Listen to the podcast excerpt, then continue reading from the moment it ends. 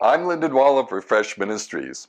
I was recently reading an article which listed reasons why the pandemic is causing pastors to leave their ministry. One reason given was that the pandemic exposed long held habits of poor soul care and personal self care.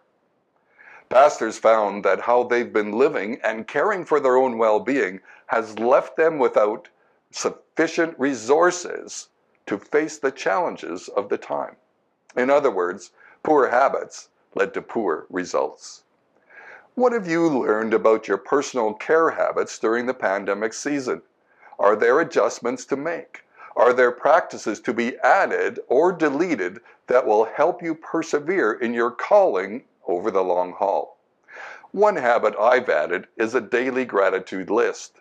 At the start of each day, I list 10 things I'm grateful for. This helps me begin the day with a positive mindset. Perhaps there is a habit you can change that will bring great benefits for years to come.